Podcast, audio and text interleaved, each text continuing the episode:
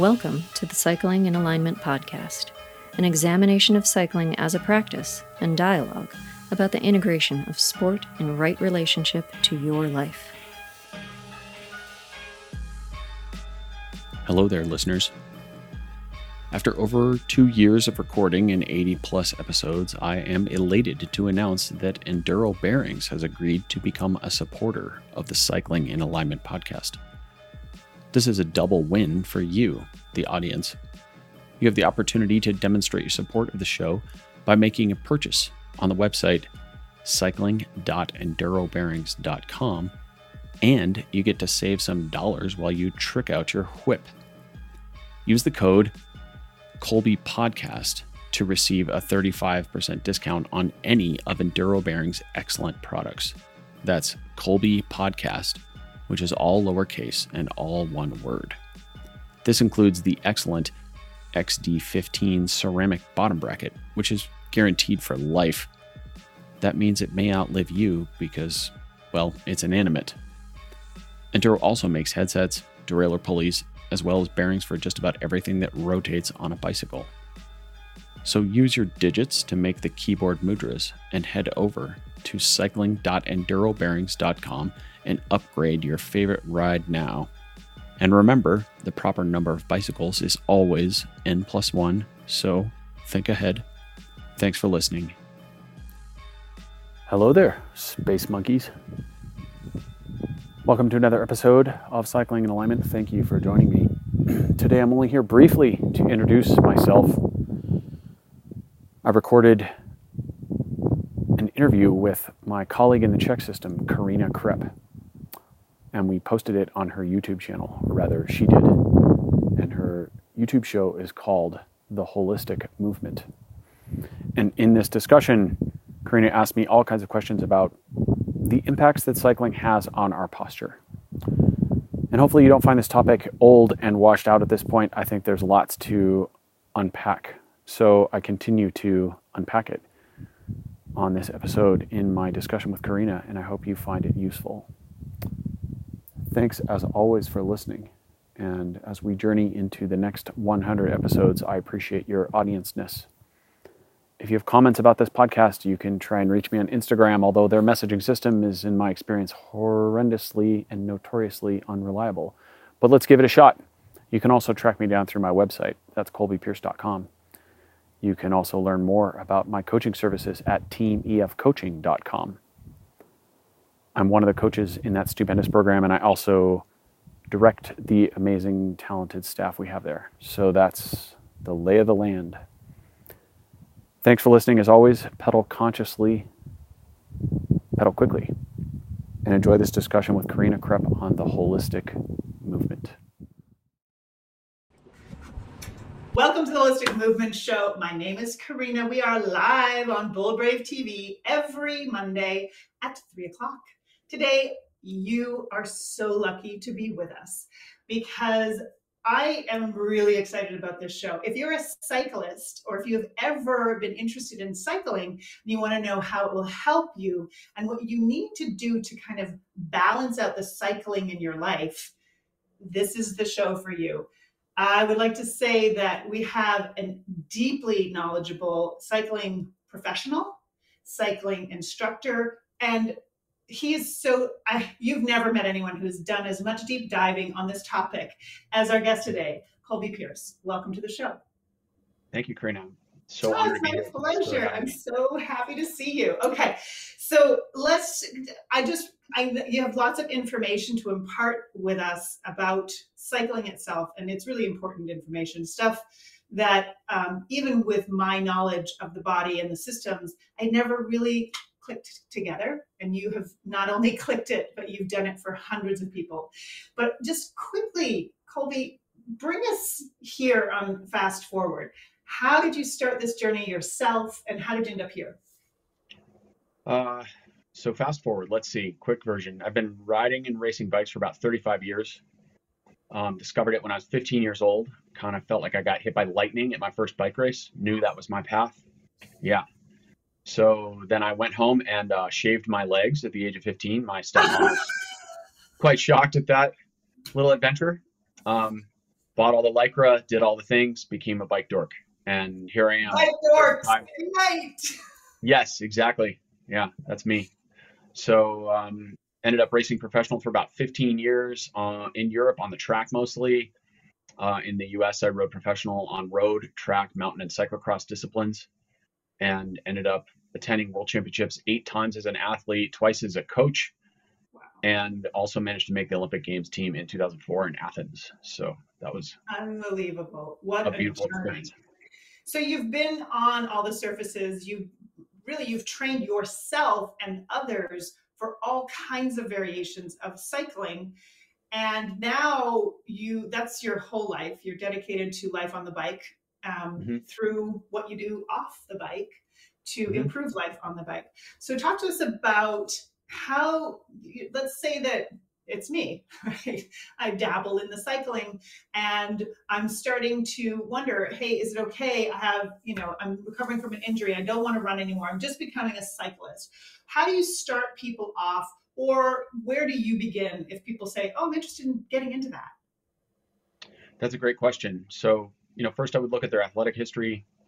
I would look at their injury history, of course, and take those into consideration. And we have to sort of evaluate what type of athletic or movement practice a, uh, an individual has had if they want to start cycling, because that'll play a role in how the outcome of their cycling sort of manifests, right? We have to use our crystal ball a little bit as health practitioners and sort of imagine where someone might end up. And if they've got, for example, chronic knee problems, it's quite common for people to come from running with a lot of chronic knee stuff. And their doctor or therapist will say, hey, maybe you should get into cycling because it's, of course, lower impact. Sure. That's great.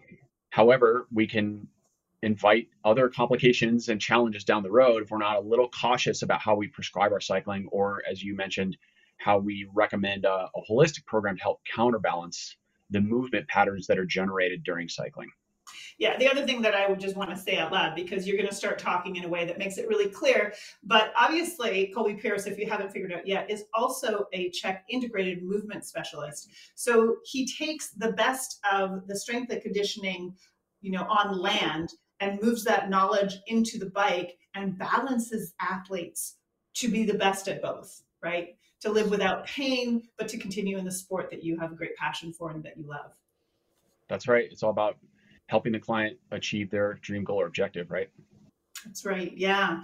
Okay. So now we started with like, I I say to you, I just I just actually am just going to be a cyclist. That's okay. all I want to do. Okay. What do I need to do to create that dream? Well, so first I would start by educating you about the idea that just being a cyclist will, if you're sedentary, maybe you're on the couch, you're not exercising, maybe you're overweight, maybe not, your metabolic rate is probably running pretty low, your engine's not really idling too high.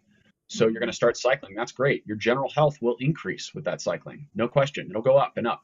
But if you only cycle over a long enough timeline, then you're going to start to obtain what I would refer to as sports specific movement patterns, right? Or sports specific muscle compensations. And that okay. what that means is you slowly start to look like you're in the cycling position all the time. Mm. And if you keep mm. riding, especially if you're doing high duration riding or a lot of high intensity riding or a combination of both, and you keep doing it over a long enough timeline, then your health can actually start to decline because, of course, you begin to uh, experience some of those challenges, right? And okay. so that's what we're going to unpack today. Yeah. So bike dorks unite, mm-hmm. but you can maybe spot them. Right. Yes. Maybe, you know, it's just like, um, do you play tennis? How did you know? right. The oh, same oh, yes. cycling. If it's your one, if it's your only sport, if it's where you find your love, your meditation, your passion, and you don't counterbalance it with other things in the world, you might begin to take on the shape that you take on during the sport. Is that what I'm hearing you say? That's a that's a great way to look at it. We've all probably had that experience where we've been in the grocery line at at our local market and we've looked over and seen someone dressed in normal clothes, but immediately we recognize that cycling posture. Right, right, exactly. And you know, I say to my clients all the time, uh, you look like what you do. So mm-hmm. if you want to look like Michael Phelps, right? right. Then you got to get in the pool. You got to start pulling yourself forward through the water with your arms, right? If you want, you know, one of the beautiful things about cyclists is lean frame, right? Really mm-hmm. beautiful cardiovascular ability. But off the bike, do you still look like you're on the bike? right? Right. And So- have you Hmm. have you chronically developed that aerobic base, that that aerobic engine at the expense of functional strength? You know, can you climb a mountain? Say more about that, Colby. Talk to us. So can you climb a mountain, but then you go to lift your bike onto your roof rack and put your arms overhead with a 18 pound carbon fiber bike, which doesn't weigh that much, but is a little awkward to pick I up. was going to say my bike weighs more than that, but okay. so you're that's okay. You're conditioning the upper body in the process, right?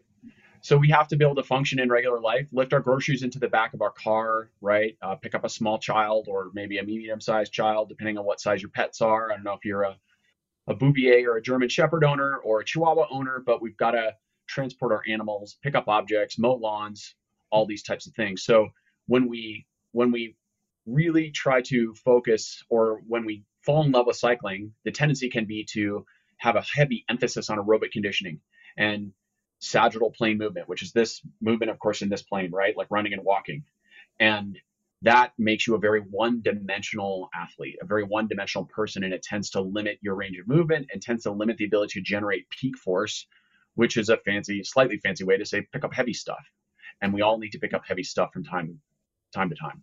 Yeah, I mean, I don't know. I'm, we're happy to be traveling again, and so there you go. You're at the, you know, no one else is going to pick up your luggage for you, right? So you have to be able to lift it, twist with it, put it up on stuff without getting Yep. injured, right? You want to keep cycling. You can't hurt yourself while you're traveling. Okay, I love this idea, and I love how you're already framing this up. That none of us can do only one thing and be well-rounded enough for life. And and I love that word functional because it's just that, right? It's just getting around in life, right? You Mhm. know, um, I live in New York City. I live on the 13th floor. When the power goes out, can I get home with my groceries, right? Yeah. Exactly. Okay. So now, so now you have athletes coming to you saying, "Listen, I've only got one hour a day. I only want to do it on the bike, right? Because that's all the time in my day that I have for my physical activity. How do you break up their time for them? What kind of, how do you, what do you insert before um, require as a must do, and then how much time do you give them on the bike? Right. Well, so this gets into the nuance of coaching, right? Because we have to meet our client where they're at. So if someone comes to me and they've got a very rigid mindset and they're telling me, I'm going to ride my bike six days a week for one hour and that's it. And it's, yeah, very, very rigid, very um, structured, the, the way they're thinking. And you can read their body language and understand the tone of their voice and how they're looking at you. Then it's like, okay, so I'm going to make, take a moment to educate them that I don't think this is probably a choice that's going to serve them in the long term but I'll work with them and I'll offer them, I'll start planting seeds, right? And it's like, okay, I know you want to ride your bike six hours a, a week for one hour to pop, but I think in the future it's going to serve you better to trade in one of those hours or maybe an hour and a half a week for some off the bike movement that's going to counterbalance your cycling movement patterns. And then you're going to be able to enjoy your cycling more. And maybe they tell me to go climb a tree, and that's okay. Uh, you know, I'm here to work with the client and there's that subtle balance between giving them what they uh, telling what they want and then giving them what they need and that. we have to surf that line right so give you what you need. Well, in case you haven't figured it out already, Colby Pierce is an excellent coach, not only having a wonderful professional career himself. If you want to hear more about the bike and specifically what you'll need to counteract if you spend a lot of your week on your bike, we're going to take a quick break and we'll be right back. Welcome back to the Holistic Movement Show. We are here live with Colby Pierce. He is a professional cyclist. He is also now a professional coach. He's talking to us about cycling. If it's your passion, you're going to want to listen in. So, we're talking now about what happens on the bike, how that translates to the rest of your life. Talk to us about a professional cyclist like yourself who's been at it since he was 15 years old. What, without intervention, what would happen to the body if cycling was your one, your only, your true passion? so there are several kind of categories of things that tend to happen to the human body over time when we ride bikes a lot but probably the most recognizable aspect and one of the most detrimental is what we call upper cross syndrome and i'll turn sideways so i can kind of show you as we go here but upper cross syndrome is sort of like mr burns on the simpsons so I like that. right Yeah. what happens is his his upper spine, the thoracic spine, will go into flexion. He'll round forward. And also the shoulders are no longer in a neutral position. They're protracted and reaching for those handlebars. Yeah. And then, of course, because you're hinged at the hip on the bike, then as we're looking down the road, we have to put our face closer to vertical and we've got the weight of the helmet on our head. And so we end up with this sort of buzzard shape to our neck, right? Oh, And that can develop forward head posture. So we have all these things sort of working to distort the normal relationships of our muscles, the length tension relationships of our upper, uh, our chest muscles and our upper back muscles, and it twists everything over time and causes these postural compensations. And that doesn't feel comfortable. I mean, I was, uh, you know, it's funny because on the bike it feels required, but as I just took on that shape now, sitting here, I think, well, that's insane, right? That's Yeah. crazy big. Okay, so so we see why it happens. We're reaching for the handles. We're needing to see the road ahead of us. We're rounded through the upper spine so that we can generate some force, right? Mhm. So now over time, we're, we were kind of joking about, you can tell in, in the grocery line, but now over time, people actually never remove, they get off the bike and they still look like they're on the bike. Yep. They're stuck in that position. Yeah. Okay, so how do you help people? So there's a few different things. Um, the first is always education, right? So I, when I work with someone in my bike fit studio where I examine their position on the bike, I would start by just simply taking video of them and showing them. I just do it really simply. I use my iPad and I just say, hey, here's what I see. What do you see? And the beauty of that is that a lot of people have never seen themselves ride a bike. So they look and immediately they recognize that flexed spine and they say, oh, wow, I didn't realize I was sitting with that posture. And so that's the first part of education. We're all such visual creatures, right? I mean, athletes are probably highly kinesthetic on average, but also everyone's got a high degree of visual um, capability to learn visually, right? And and that's one of the best ways for us to take information. So I show them that. I say, okay, this is what I'd like to focus on. So we educate, and I instruct the athlete on stretches they can use to help re uh, realign the postural compensations that have occurred through cycling, right? So one of the more common ones is the pec minor gets short as that shoulder's in that forward rotated protracted position. So we stretch the pec minor, which allows the shoulder to return to a more neutral, stable position, right? As Paul says, the definition of posture is an optimal instantaneous axis of rotation for any joint. So if your shoulder's pulled forward all the time, then it can't deal with load, it can't support the torso properly, not as optimally as it should be able to. So we we stretch the muscles that are really we call them um, short and tight classically or hyper facilitated and then we strengthen the muscles that are longer or weaker or are inhibited and in the case of upper cross that might be the rhomboids in the the upper back right to get those shoulders to allow them to have the stability to pull back into a more neutral position All right, so, so for the longer, looser ones, you're kind of doing some kind of retraction work through the scapula or Yep. something like Yep. that. Yep. Good. Yep. Yeah. Okay. All right. So also- now we got the we got the pecs a little stretched out, so the shoulders Yep. neutral. We're strengthening the muscles, so the scapula is setting closer to the spine. I'm feeling a little Yep. better through my heart here. I feel like oh, I can breathe. Mm-hmm. exactly So now, what else? So we're also opening, that's the perfect segue. We're opening the thoracic spine. We're taking it out of this curved, flexed position, and we're opening. So we're bringing the heart and the anterior aspect of the rib, the front ribs out, and we're opening them, right? Because we tend to ride in this closed position where the chest is sort of sunken and collapsed. So we want to open here. So you can do that by rolling uh, your spine out on a foam roller, either in the horizontal or vertical orientation. You can use a stability ball. You can use a heavy ball, though those are a little rigid. I prefer something a little softer, like a squishy ball or maybe a volleyball if you don't have that kind of stuff at home. Um, yeah. So-. Anything that's that's soft and supportive and will open the spine. We just don't want anything too rigid where you want to where you'll end up bruising the the kind of bony parts on the back of your spine, right?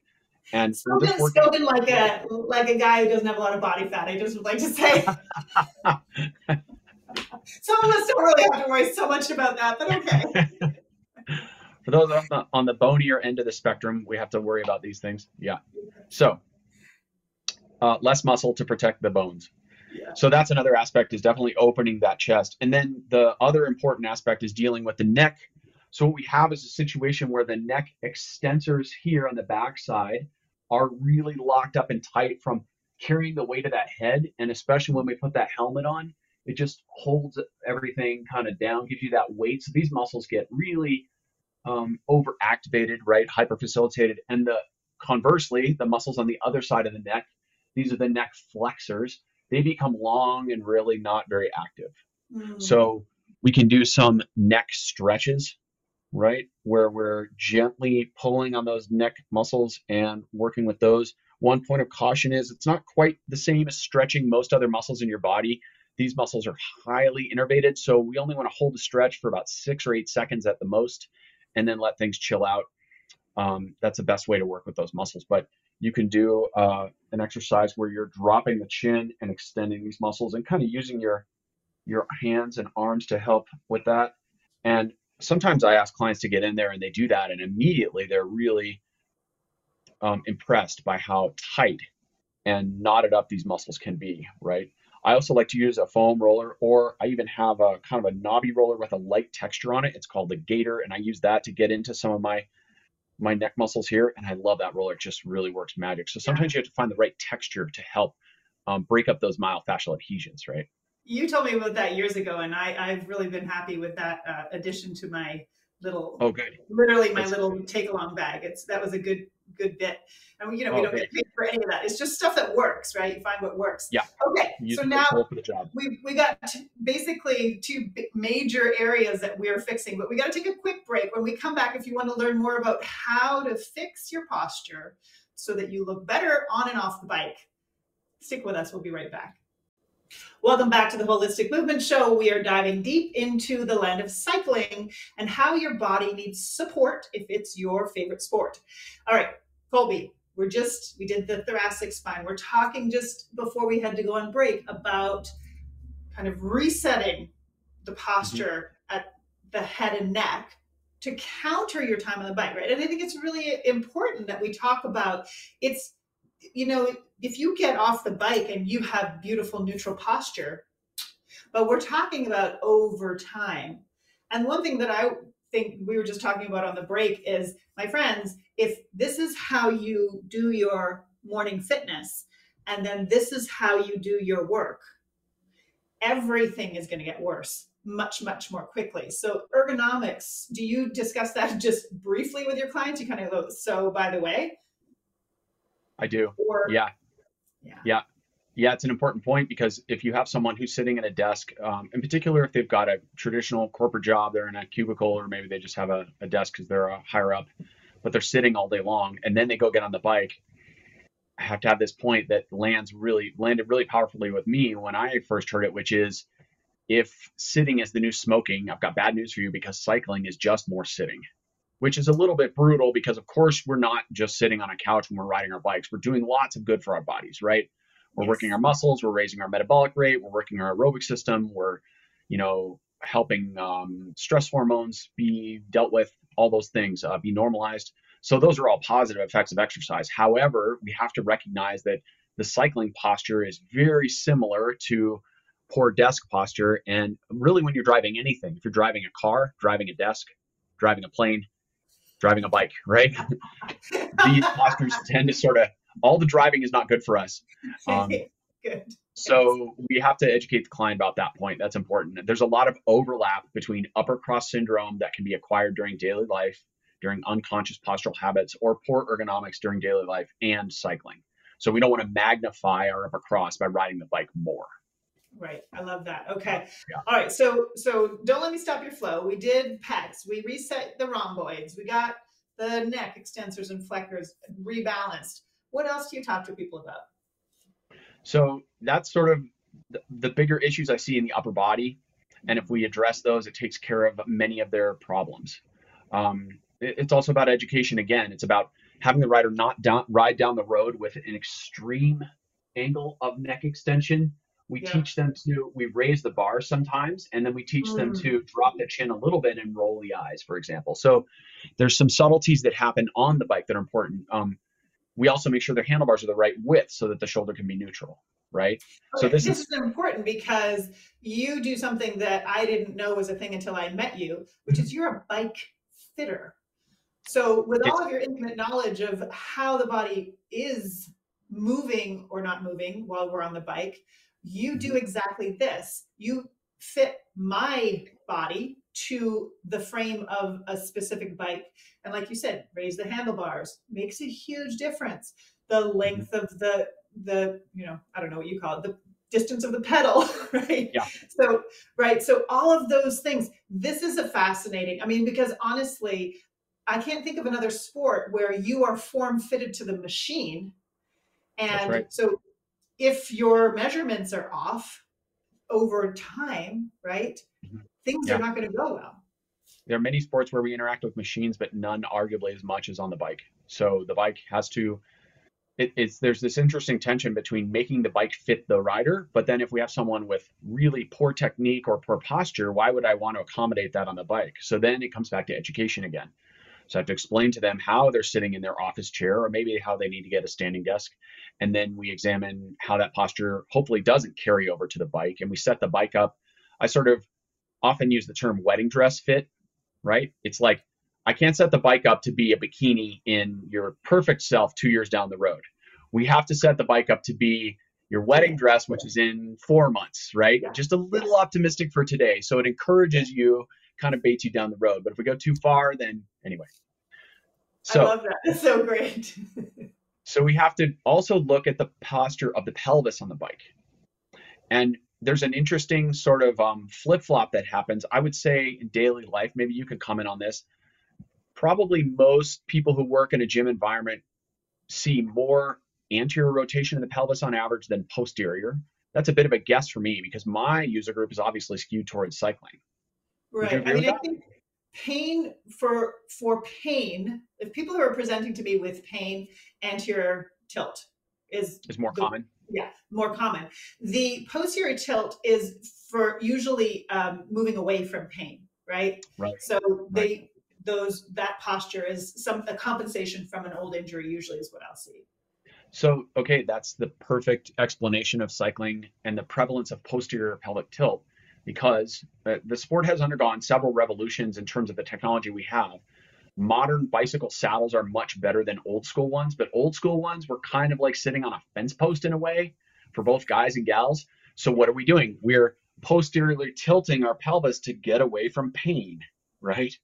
literally if you have a saddle that's kind of kicking you just behind your testicles or in your lady bits, then you want to roll away from that. And of course, as soon as you roll away from the nose of the saddle, your sacrum moves towards vertical, and then we have more spinal flexion to get over to the bars. So then we move further too far away from a neutral spine, right? Right. And then we go, we're back to upper cross.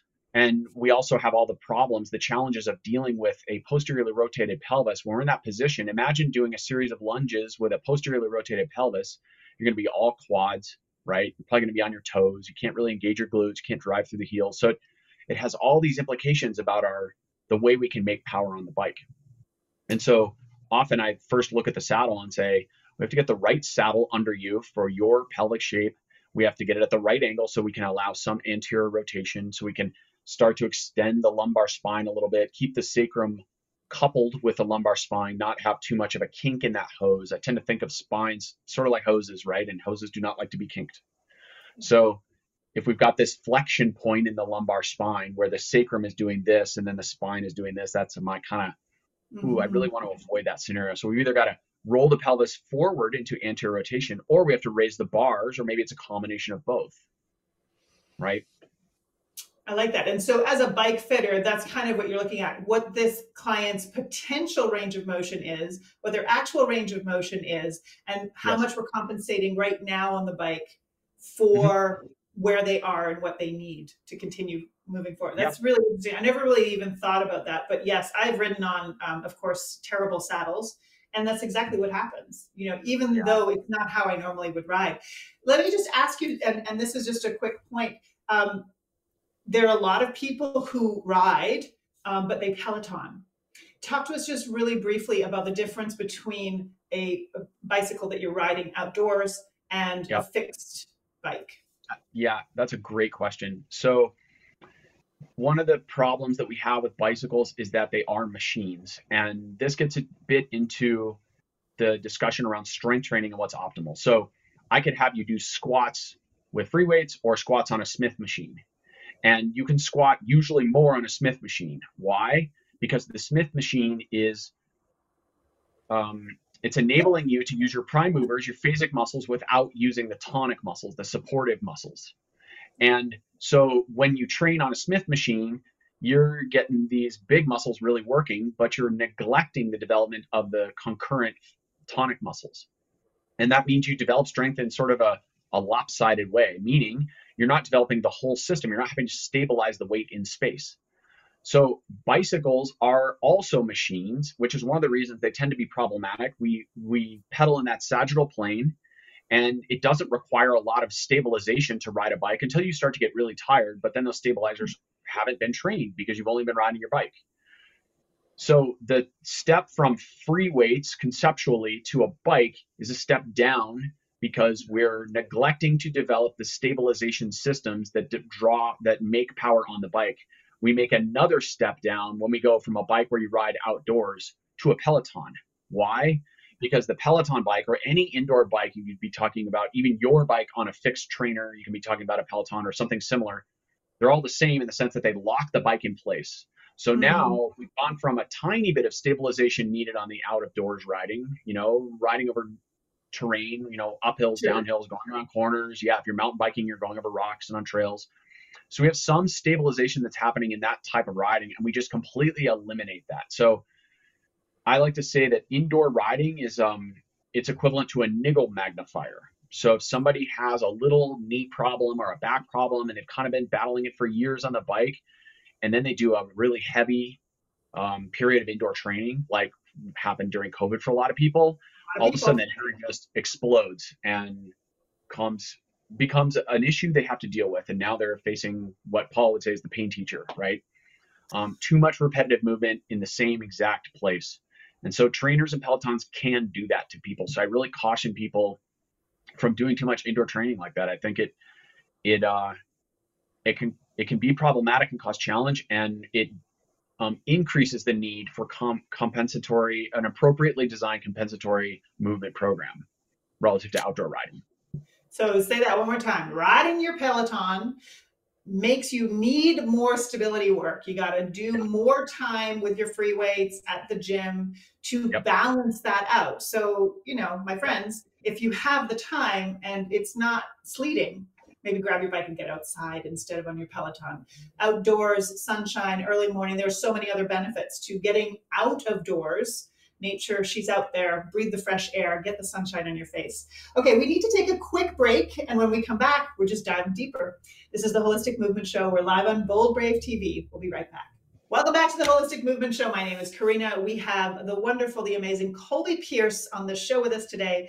We are talking about cycling, what it can do for you, and the things to guard against. So I hope we didn't disappoint you if you're a Peloton fan in our last segment but it's good information, right? So you begin to understand what is the greatest benefit. If you have only one hour to dedicate to your movement practice, you want to be really thoughtful about what you do. And you're going to hire a professional like Colby if you're very interested in being a lifelong participant in any kind of sport.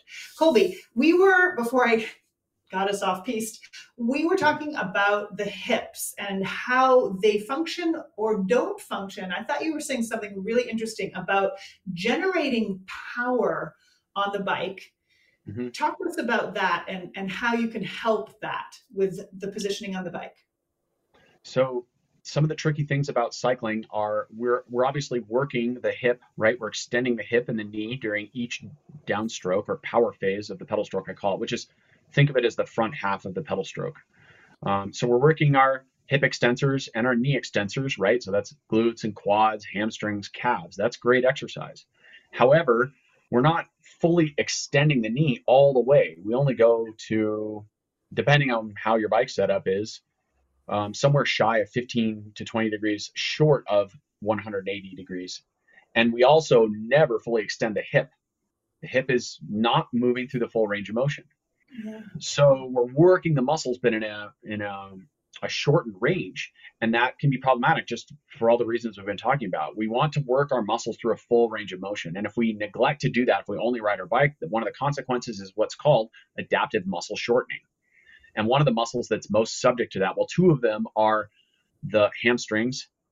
So frequently when I do movement screens, I come um, for my bike fitting athletes come in and I ask them to just simply, you know, show me a forward bend and touch their toes and their knees are bent at five or 10 degrees almost automatically. I ask them to do a, an active straight leg raise, and the same thing happens. That to go to end range, they can't do it with a straight knee. And it's because their hamstrings are just holding on for dear life because that's what they know. Um, and the same thing can happen in the hip flexors, right? The psoas just gets locked down from all that flexed, that time inflection, right? And so, what are some of the best ways to offset that? Go for a walk, work on long, nice, stri- nice long strides where you're extending the hip behind you, right? Yep. And using that counter rotation of the upper body. That's another thing that we kind of tend to lack in cycling. The lower body is moving, but the upper body doesn't get much of that counter rotation. So, walking and even running, if you can tolerate it well, are excellent activities to counteract the the um, lower half movement of cycling. You know, we have these odd movement patterns in cycling where we do we support ourselves on the bar. There's a little bit of push against the bars to support our torso. There's a little bit of pulling when you're out of the saddle, right?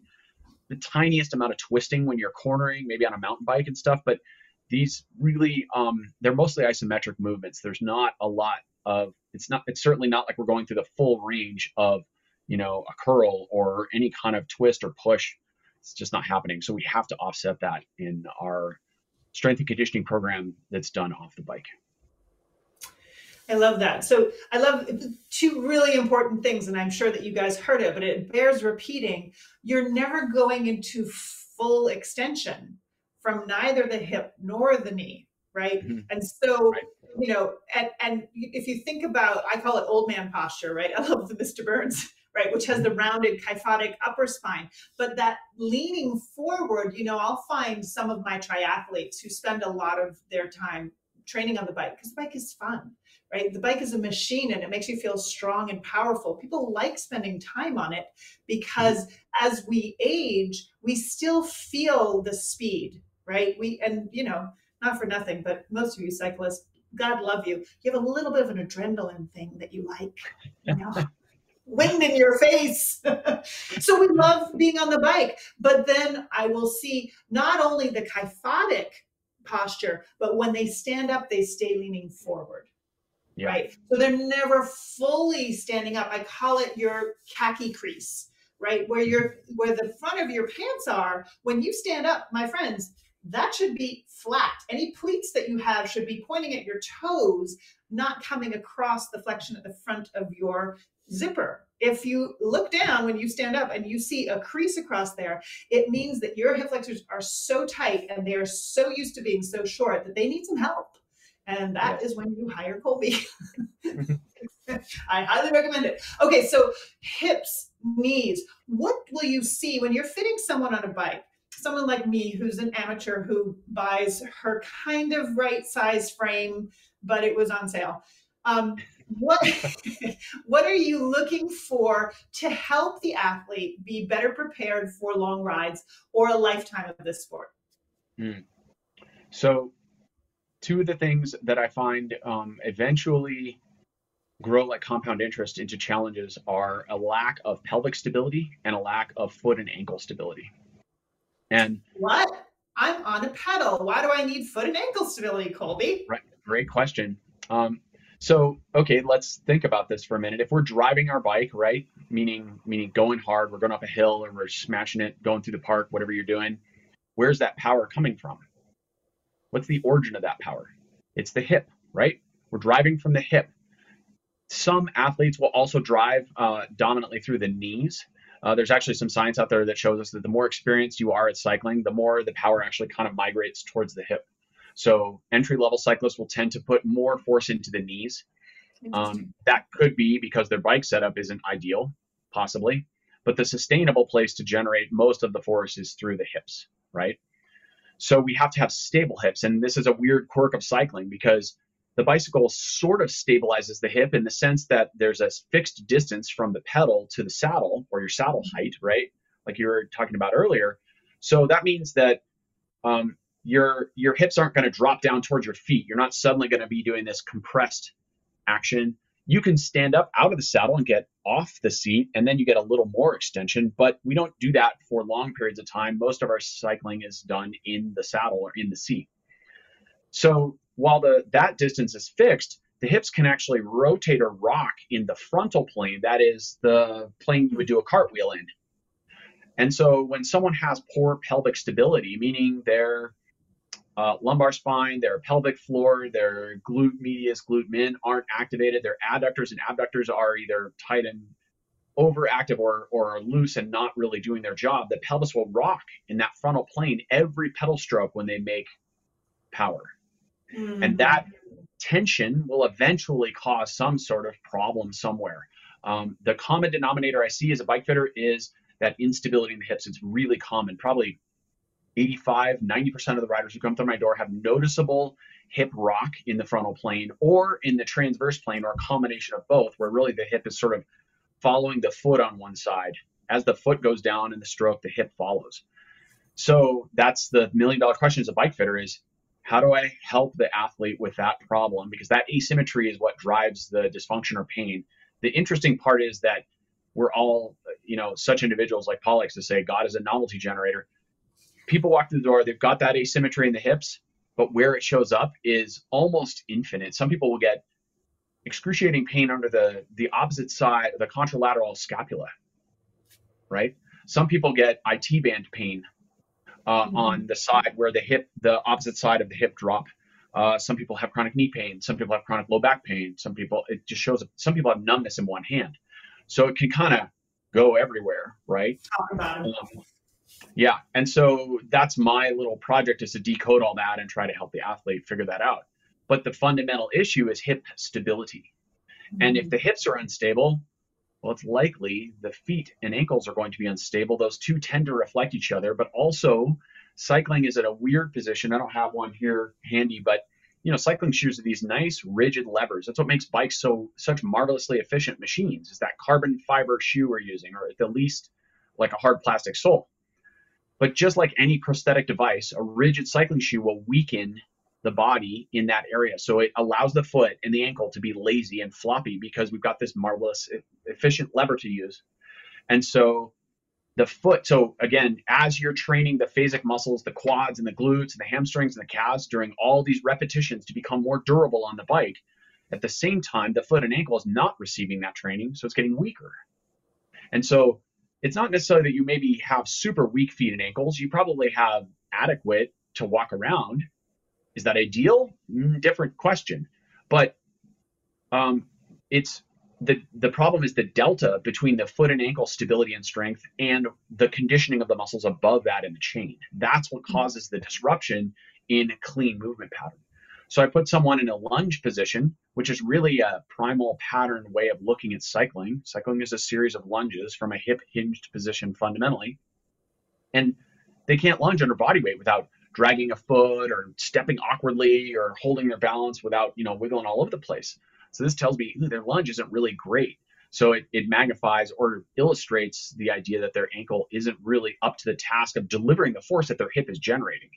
Then I put them on the bike and see that their hips aren't stable. So those are the things, right? I love that. I love that. So uh, wobbly at the top and no ability to transfer that to the machine at the bottom. And now we've got an issue. I agree. Yes. Okay, we do need to take another quick break. There's more information okay. coming at you. This is the Holistic Movement Show. We're lucky to have Colby Pearce. We'll be right back.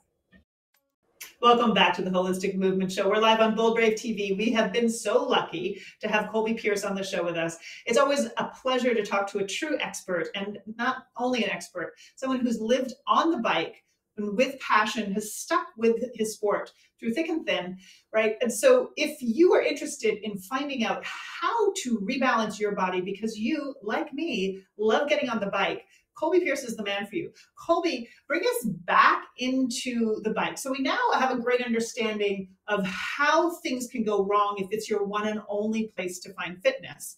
So now you bring your clients to the awareness. You show them how they need to be living thoughtfully with awareness in their body on the bike. Bring us back now to rebalancing that athlete and putting them back into the sport. Yes. So I've kind of been beating up on cycling a bit, and um, I, I, I enjoy doing that because I think it changes people's paradigm a little. I like to make people think about the the movement choices they're making and the life choices they're making and how they have implications. Right, being an adult is about taking ownership for your choices. Uh, I'm still working on that one myself. Um, so, looking back at um, our whole big picture, I mean, to review, like we have the tendency to foster upper cross during cycling, right? That's that Mr. Burns posture. We have the capacity to um, condition our lower legs, but at the expense of the stability of our hips and the stability of our ankles. We also have a tendency to have adaptive muscle shortening. So that means our hamstrings are going to end up shorter or functionally shorter. That is, they can only generate force in a shortened position. Um, we have the same problem with the psoas is quite common, right? So, yeah, good point. Yeah, we didn't talk about that, did we? But yeah, yeah. thing through the but front of the body here. Front of the hip. Yep. Yep. So, you know, the first rule of athletics really is to know thyself. And if you're going to ride your bike a lot, then having an understanding of what kind of postural compensations or movement patterns, um, chronic movement patterns can result from this activity is the first step to taking adult responsibility for our choices and then proactively making choices to offset that. You know, I can't promise you that you're going to have problems. There are probably mutants out there like David Goggins or you know Jocko Willink who could do whatever a thousand push-ups in a day and never have an issue. But most of us are not that person, even though we like to imagine we are. So it's a little bit of um, good insurance to work on your movement, your your strength and conditioning program or your movement program to offset your love or passion for cycling. I love that. And I just wanted to just um, touch on one more thing because, like you said, most of us through COVID were using indoor cycling, right? As you know, because we we couldn't do anything else. The your classic spin instructor uh, position is very different from what we were just talking about, right? They tend to have this really flat back, shoulders rolled back, really proud forward chest, but like we were talking about, they're not stabilizing a, a bicycle. The bicycle is a mm-hmm. fixed thing underneath them, and they also yep. do all kinds of like dance stuff over the top of it. Talk to us about the the where does where does the posture in the optimal posture meet um, for the outdoor bicycle, and therefore translating to the indoor. Right for me, optimal posture on the bike looks like, um, you know, typically on a drop bar bike, we have three handlebar positions drops, which is the low racing position, on the hoods, which is our most common riding position because you've got quick access to brakes and shifters, and then on the tops, which would be your climbing position typically. And so when a rider's in the hoods, they've got a fair amount of hip flexion. And my perfect world is to have a straight line from ear to hip with the shoulders falling in that line. Um. And that means that line is straight and the spine is more or less paralleling that line, right? Gentle flexion, I don't have a problem with.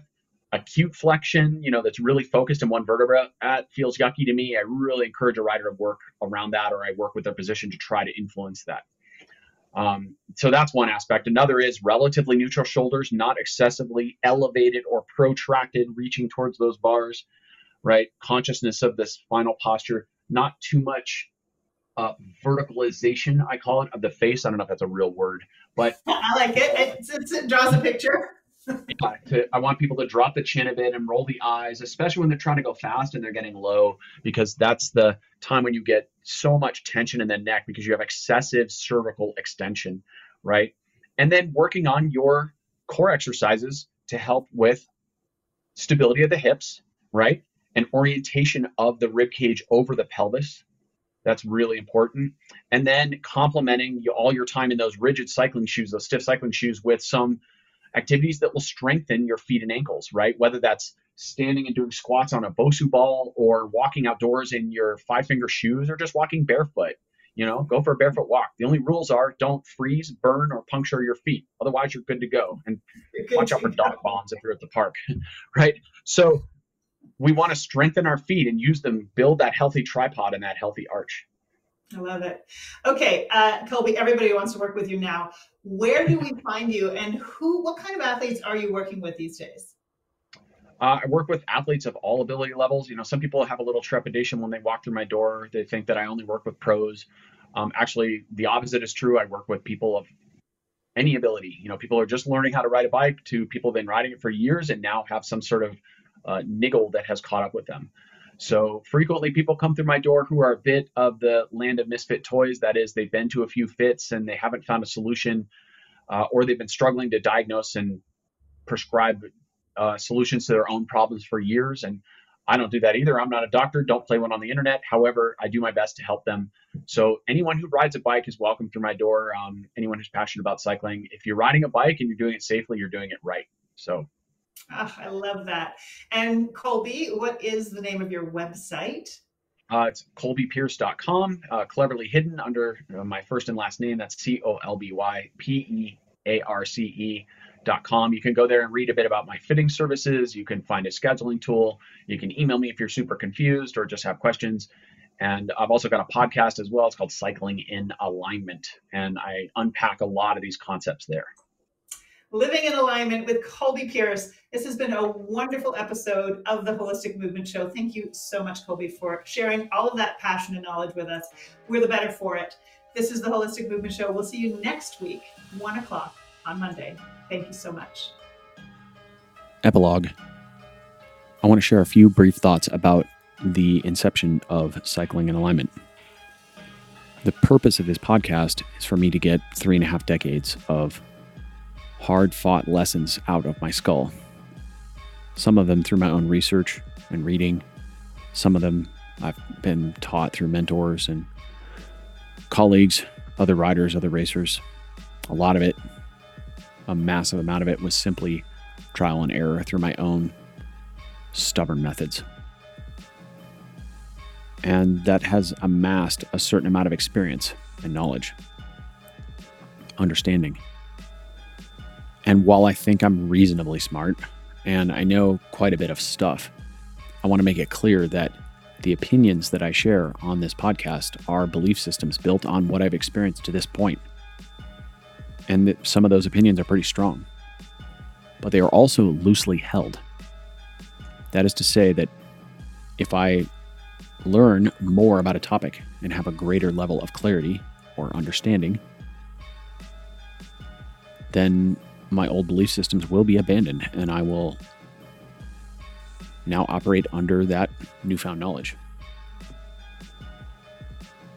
So I'm not here to tell people all the things that I know. I'm here to explain what I've learned to this point. And there's a big difference. Also, that is the intent when I discuss things on the pod with guests is to learn from them and have a discourse. Because if we can't have a discourse, as adults, then we've lost one of the basic tenets of modern society. Even if we disagree, we ought to be able to, in most cases, shake hands and walk away. Because after all, this is sport we're talking about, and while sport is training for life, it's nothing to get too upset over. The purpose of the podcast is to help me help other people and specifically to help them actualize their highest potential by illuminating a path that enables alignment with their truth, their intent, and their coherence. That's really the end goal. So I'm grateful for your listening. My intent is also not, to be clear, to gain an audience or become popular or gain social status in any way. I don't care about that stuff. That said, if you feel an episode that you have heard will help someone you know, please share it with them. That helps us reach the end goal, which is to help more people. Thank you for listening. I'm grateful for your time and attention. Blessings.